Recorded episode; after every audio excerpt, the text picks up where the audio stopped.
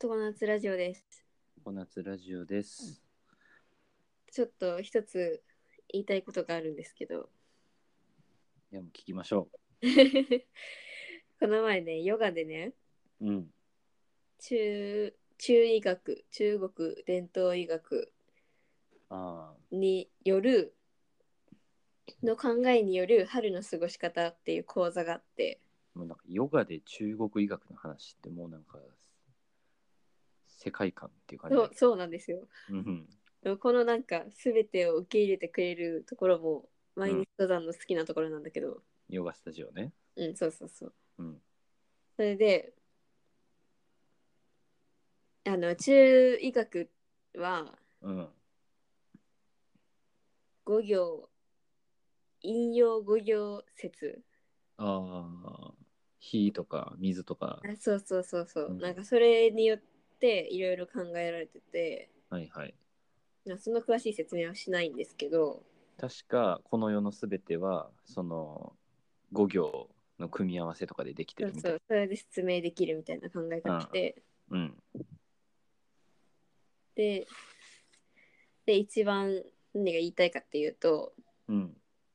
そこその講座でね引用されてたねうん。の中医学の春の過ごし方のうん。フレーズを紹介したいんですよ。 いいな。俺も春になったら、春の過ごし方教えてほしいもん、誰かに。読先人に。うん、そんでそんでむね。何かを読むんですね。何か読みます。はい。春の3ヶ月を八珍という。ごめん、もうそ一こ回お引っかからないね。願い春の3ヶ月を八珍という。天地ともに全てのものが発生し、連なる季節。夜更かしはせず、朝は早く起きて、穏やかに庭を歩くようにする。束ねていた髪をほどき、ゆったりした服を着て、冬の間にしまっていた志を起こさせ、万事のびのびとさせておく。引き締めて制御することのないように心身の使い方をすることが春の陽気の発生を特徴とする天地の木に相応する養生法である。これ。 はい。つまり、つまりね、うん、春になったらうん、日も長くなるし、うん、夜は早く寝て朝も早く起きて、うん。穏やかに庭を歩きましょ穏やかに庭を歩きましょうって俺も偉い人に言われたいわ。う。もうあちょっと体を動かしてみようん、う。そして束ねていた髪をほどいてゆったりした服を着て、うん。とにかくリラックスをする。うわ冬はどうしてもさなんか厚着するし、ー寒いからね。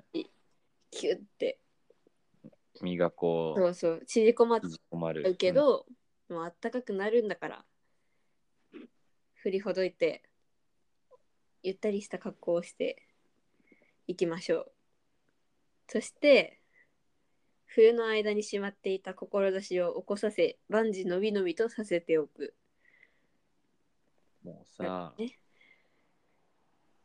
一日さ、8時間とか9時間とか10時間さ、うんスーツ着てさ、う日の当たらない部屋でさんうずっとパソコン触ってんねんけどさんう中医学の先生にボコボコに殴ら れて真逆や言うてん中医学の先生がそう言うんやからそうちょっともこれは変えた方がいい。う診断書出たん でゆっくり庭を歩きたいのよ、ねえよくないこの文章。良すぎる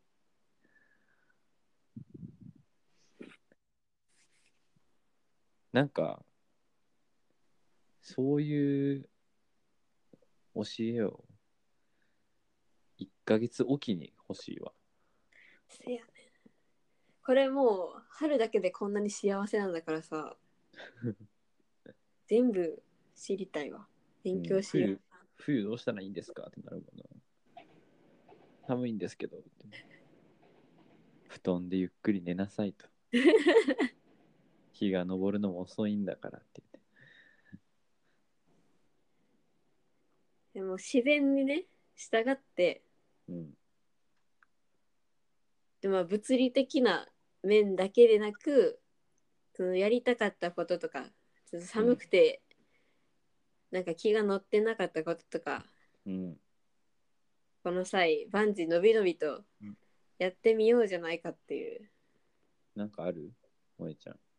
私うん。なんだろうな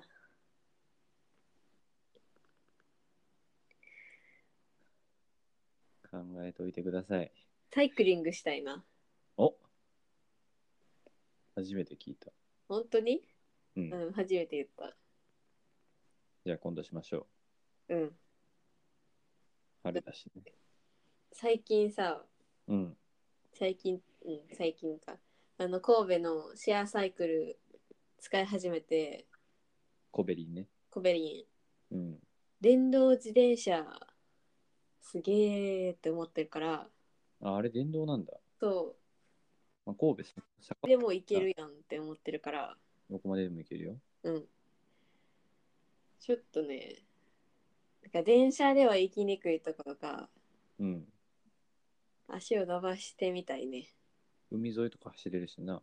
うんポートアイランドとかも行けるし。っていう気持ちがある冬の間には絶対にしたくないもんな。そうそうそう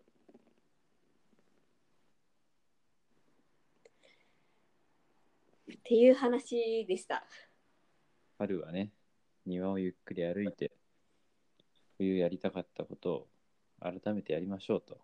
ゆったりした服を着ましょうとゆったりした服やね。いいね。